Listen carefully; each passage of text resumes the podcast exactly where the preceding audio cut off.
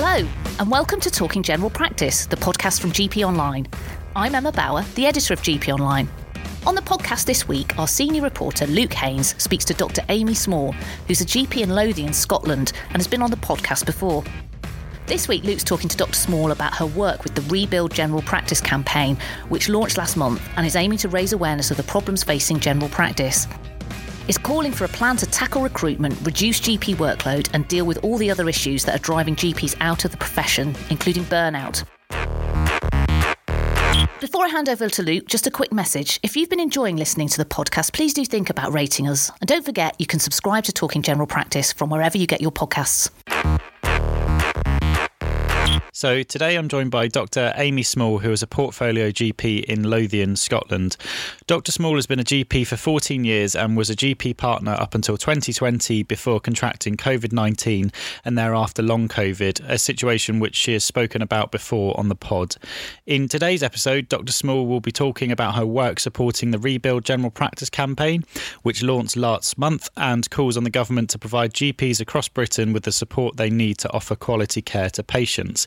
The group has today published a video showing the pressures which GPs find themselves under and includes accounts of abuse suffered by practice staff as well as some bleak statistics.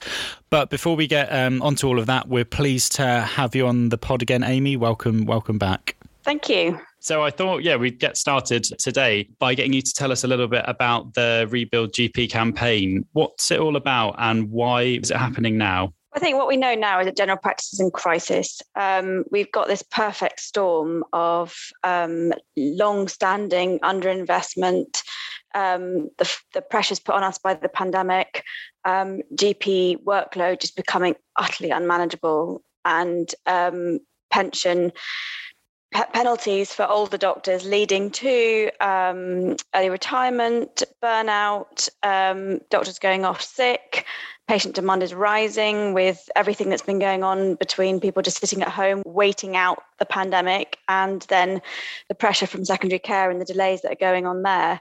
So what this campaign really is about is trying to to highlight what's going on because we're worried that all of this, in fact, is not only leading to GP illness and, and, and, burnout and poor mental health, but also it's affecting patient safety. And we're hitting that critical point now where if we don't acknowledge this and talk about this, mistakes are going to be made and, and people are going to suffer as a consequence. Yeah, for sure. And what sort of things have the campaign done so far? I know we've covered it on GP Online, but could you tell listeners maybe um, who aren't aware of the campaign what, what's being done? Well, there was an initial press conference launch with Dr. Kieran Sharrock from GPC UK, who delivered a, keynote speech highlighting the importance of recruitment, retention, and patient safety, alongside a panel of GPs. And also, the campaign was supported by Jeremy Hunt, who's the chair of the Health and Social Care Select Committee currently, who echoed the campaigns calls. They've also been working with building relationships with, between the media and politicians. You know, we've seen some aspects of the media have been really targeting general practice over the last year, and, and, and the campaign has been really trying to work with them to try and change the rhetoric there. Also, looking at sort of future plans, you know, that the, the journey's only just begun. So there's going to be various activations drawing attention to the campaign and its important messages, starting with GP videos, explaining the issues that they're having, going on to other things, and trying to um, discuss directly with government about the issues that we're facing why have you decided to to get involved personally? And um, and I guess the other question would be, why do you feel so passionately about this? See, I still love being a GP. and I'm one of those people that when people say, "Oh, my child's wanting to go into general practice, should I do it?" I keep saying yes, but it's getting harder and harder to say that. I mean, I love my job with a passion. I, I it is a, a, unique job that that gives us a very privileged position into a person's life and, and the continuity of care and all the bits that we get to do in general practice that, that perhaps we might not get to do in other aspects of medicine. But it's getting really hard and it's becoming really unmanageable. And I think the thing I've noticed is that friends of mine who I've always looked up to and thought these guys are unshakable, these are the guys that are going to be there forever, these are the partners who are going to go in for the long run. I'm seeing them burning out. I'm seeing them resigning. I'm seeing them go off sick. And I think, gosh, if it's affecting them, then wow, are we in trouble because these are the people that I thought never, never would um, swither. So I think I'm just, I'm looking at the job that I love, the job that I want to do well, but I can't do as well as I as I want to because of the pressures that are happening. And I want to do the best for my patients. And I just feel sad that we're in this situation currently. And I'm just so desperate for us to turn this round and, and make it better so that my colleagues can enjoy their job again and that so my patients can get the best out of me and my colleagues as well. It's been well documented the pressures that general practice is under at the minute. And, and as I touched upon sort of in the intro, uh, Rebuild GP survey, um, which was going out today, found that more than half of GPs in Britain have lost staff over the last five years due to unmanageable workloads. Um, leading on from that, can I sort of ask what sort of pressures you're seeing on the ground? Well, I think there's a combination of things. I mean, we have to take the pandemic into account and the people being off sick as a due to COVID, either short-term acute illnesses or long COVID. And that's meaning that staff you know are working bare bones staff. People are off sick in and out the practice all the time with lack of continuity between reception staff nursing staff. It's not just the gps so i've noticed that even in my practice you know there are days when where we're having to send text messages out to patients saying we've only got one doctor in today. Unless it's really necessary please don't contact us. Because we're just not able to meet the demands of the patients that, that we're facing. So the one thing is a pandemic aspect, the COVID thing, that's off sickness because of that. And then there's the illness due to burnout. And the, the, trouble is, you get into the vicious cycle because once one person's off, everyone else is feeling the strain. That stress level then mounts, then everyone else is feeling strained, and, and everyone's just working to their absolute limit. But to what cost? And I think this is where people are beginning to go off sick. People aren't managing to come back from this as quickly as they would, and the resilience is lower. And chuck into the mix anything else they've got going on, their own personal illnesses un- unrelated to COVID, looking after uh, elderly parents, looking after young children. If any of those other things, you know, and children being off sick from school because of COVID, you know, you're trying to juggle all these balls, that the whole thing together becomes really unmanageable. And and this is the situation that we're in right now, where there just simply aren't enough of us to do the job. And I think you mentioned earlier, sort of there maybe some negative media coverage in in the past or during the pandemic. Just how much of an effect has that had for people? It's so disheartening. You know, you go in and you get in there early and you're working there till way after the phones have switched over. You are seeing patients daily, face to face. You've spoken to God knows how many people. You're working your butt off and your family are suffering as a consequence. And yet you're faced with this daily attack in the papers telling you that you're sitting at home counting your millions. And it just is so disheartening because we're all trying our hardest in the most difficult situation. And to have that daily, and the problem also is, is that patients read that and then believe the rhetoric. So they then call up, they're angry, they're all fired up from everything they've seen. And, you know, we've heard the awful stories in the press of a doctor who had his, his skull fractured from an angry patient. We've seen, you know, practices having to hire security staff, people putting in extra CCTV. I now even check where, this, where the panic buttons are in the practices that I go and locum in. I never used to do that before, but I'm just, it's just that level now of aggression that's come in because of this some media fuel campaign to really um, take us down. And I think it's just so disheartening because that's that's what we're facing, and then we're we're, we're trying our best, and it, it's just it's not enough. And just on those colleagues that are, are sort of either making noises that they're they're going to leave soon or they might retire earlier than they would do. When they do leave, or for those who have left, what's the effect on those who are left in the job? Because obviously that's probably massively demoralising again. Yeah, it's huge because we just can't recruit because there's no one there to recruit. So people are leaving early. So those that are retiring early because of the pensions, you know, they would have stayed on if that hadn't been an issue. Um, or you've got those who um, are cutting down their sessions. You're then not able to fill those gaps. You know, the pressures then rise on everyone else that's left behind, and just everyone feels guilty that guilt is overwhelming. And you see it on all the doctors' forums, people who are just burnt out but can't quite bring themselves to go off because well, if I do, what happens to my colleague? And then, you know, that constant guilt and people who are off feeling a pressure to go back because they can see how much their colleagues are struggling, yet they're nowhere near ready to come back. This constant, constant cycle of guilt that's going through the system and, and making people more unwell, unfortunately. Is it fair to say that those who might have hung on for sort of, I don't know, two, two or four years longer, are they the type of, of GP who is sort of seriously considering leaving now because of just how much pressure there is Absolutely. I mean, I think a large percentage of, of, of, my colleagues, you know, if they didn't have children to support through studies or things like that or other other financial um, commitments would see where they could to try and reduce what they're doing or retire altogether because it's just so draining and what you don't want to do is drive yourself into the ground and then end up being so sick that you can't enjoy your retirement or, your time outside and i think that's the problem that if you're just constantly trying to make ends meet that there's no other joy in your life and that becomes incredibly depressing so, yeah, we really need to look at how we're going to address this. You've spoken a little bit there just about the experiences of, of others and, and people that you're working with. But I know that you in the past have had challenges with burnout yourself. I know you said that you had to take time out um, a few years ago. What could you sort of tell us about that and sort of what, what led to that? So I was an eight session partner in a busy practice in a deprived part of East Lothian. And eight sessions, meaning I was working 50, 55 hour weeks easily and just feeling completely overwhelmed. It got to the point where, you know, I remember little pop ups coming on the screen. You had to deal with people's QOF things, and people would come in with various problems. And they might have just come in with a sore toe, but really they would start to drop hints that they were quite stressed and depressed. But I just didn't have the headspace, the capacity, or anything to do the best GP job and address those things. I just dealt with the immediately facing problem that I had coming to me. And it made me realize that I, I A, wasn't sleeping well, uh, um, I wasn't feeling good, I wasn't enjoying my life outside of medicine because it was constantly on my mind. I was working most weekends, um, logging in from home and other things. And I just thought something had to give. And I was lucky that my partners were really supportive at the time. And I managed to cut down to six sessions, which lifted a huge load off me. You know, and I actually managed to avoid going off sick altogether at that point and managed to just cut down to six sessions.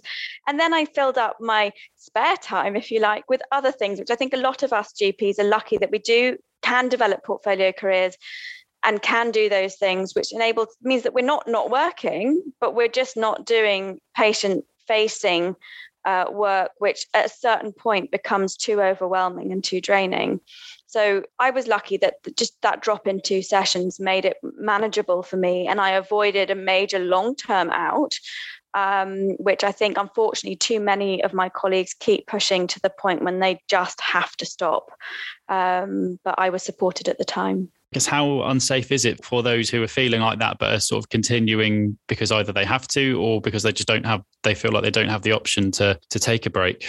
I think it just becomes all consuming and we're we're seeing, you know, higher numbers of mental health problems. Doctors are, are needing antidepressant and anti-anxiety medication. Um, you know, it's impacting on their personal lives. So our families end up being sacrificed due to our, our work, you know, and and and certainly when the times when my work has been busy and my, my, work came first and my family came second. And and it's only now that i'm out of that situation and and, and have a lot more control over my workload as a locum that i'm able to look back and go gosh my work always came first and my family came second. And you know you you have to reflect on that at a certain point and say to what cost do i do what i'm doing at the level that i'm doing?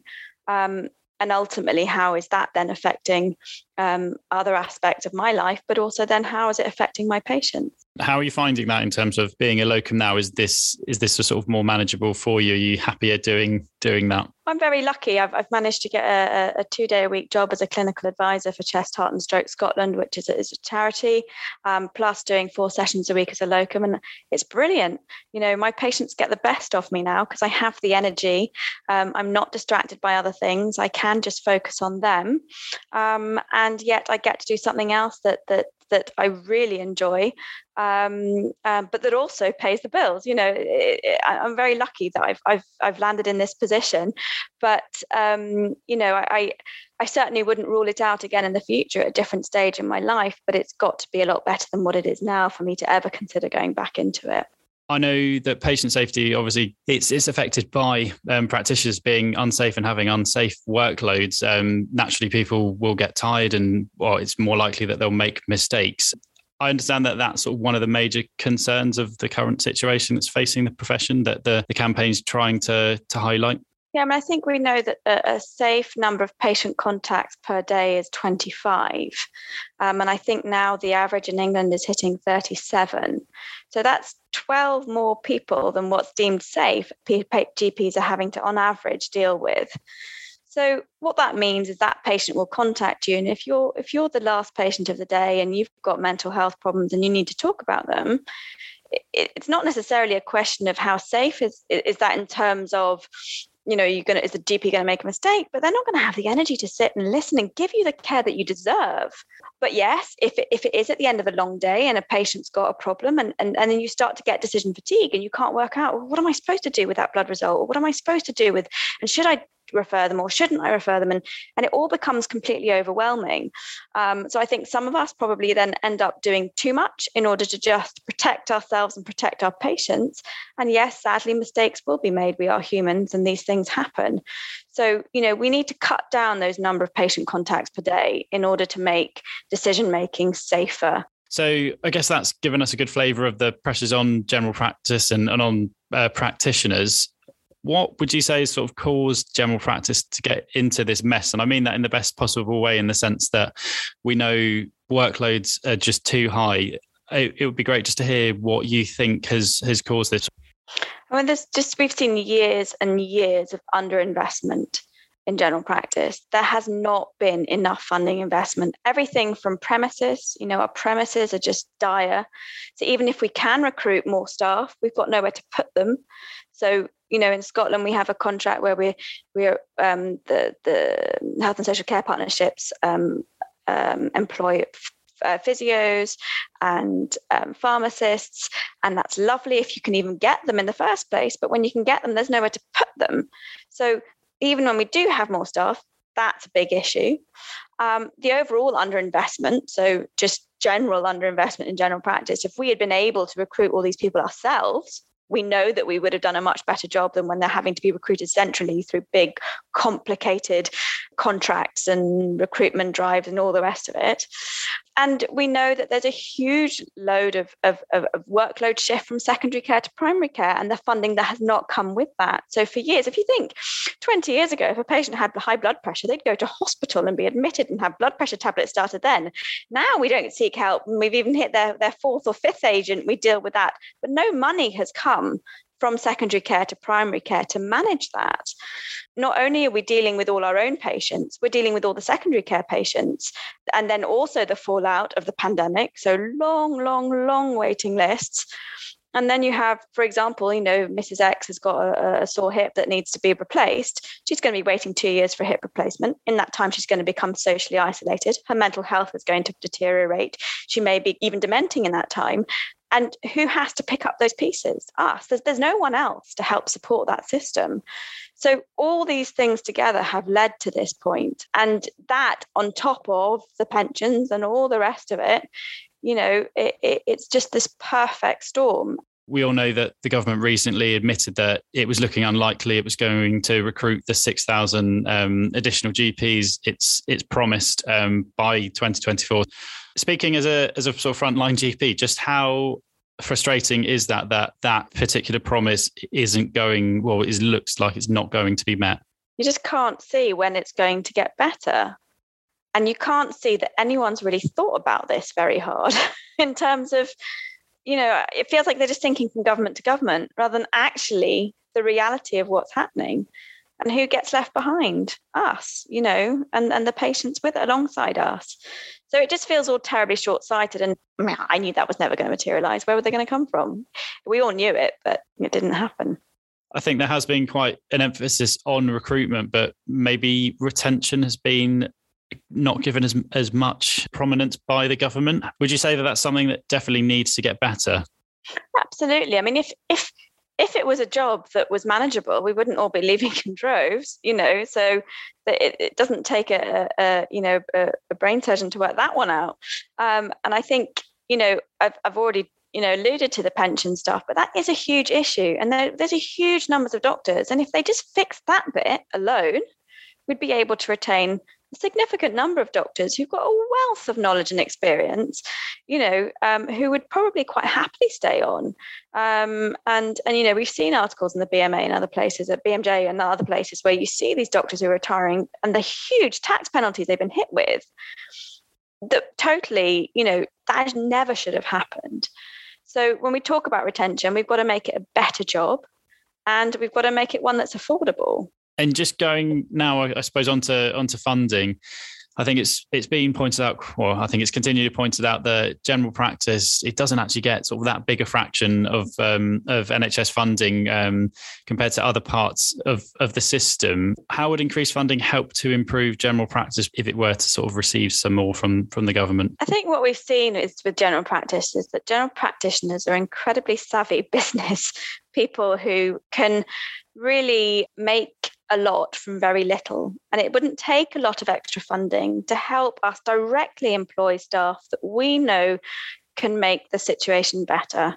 So, directly employing physios, directly employing nurses, other allied healthcare professionals, people that we can negotiate sensible contracts with that work around their family needs, etc., rather than going through big corporations. I think this is the problem. There's always been this fear that if you give the GPs the money, they're just going to pocket it all and run off with it. But we know full well that actually we, we work really well with not very much and we can really turn those situations around. So you know i think directly directly investing gps can then use it in the best way that they know how because what a gp up in caithness or elgin is going to be different from an inner city gp in london and you can't apply same model across all of those those practices in, in the same funding way. They have to be able to use their money sensibly to work around the needs of their patients. So you know i think this is where you know we could look at you know, what psychologists could we get inputted that would know the community? What other aspects, other allied healthcare professionals could we employ in a way that would help relieve the burden? And I think that's something that we really, you know, we really need to look at more more carefully and trust that GPs are going to use that money well because they will.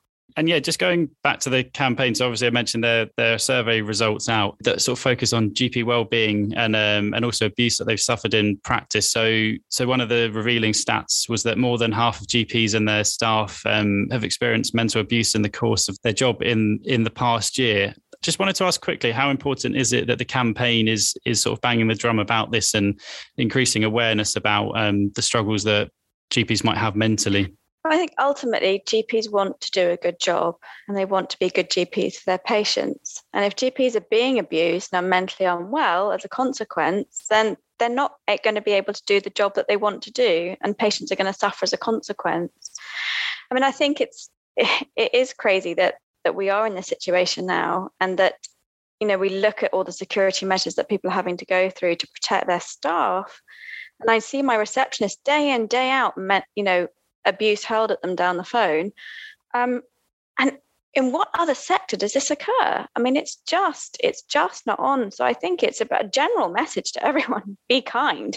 Um, but in if you're not, the consequences are only going to fall back on the patients because people are going to go off sick and they're not going to be able to do their jobs. So ultimately, and it, it changes the way in which we work as well, and it puts our heckles up in the way in which we are willing to open our doors and and and, and put ourselves in a vulnerable position. So, yeah, it's all it's all comes back to the patient um, at the end of the day and, and that's what we need to make sure that in protecting our staff that they get the best treatment as well we'll, we'll of course sort of link to that video from the group on the article on uh, goes up on the website but just as a as a final question, I just wanted to talk about the campaign just a tiny bit more and what people can expect from it in the in the next few months. Will there sort of be more surveys and videos, or I don't know how much you can actually tell us? Well, I mean, you've already alluded to the video that's going to be featuring GPs talking about the pressures in general practice.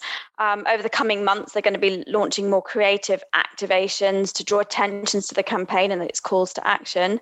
So we need to look out for these on social media. Um, there's going to be more revealed soon as, as, as time goes on.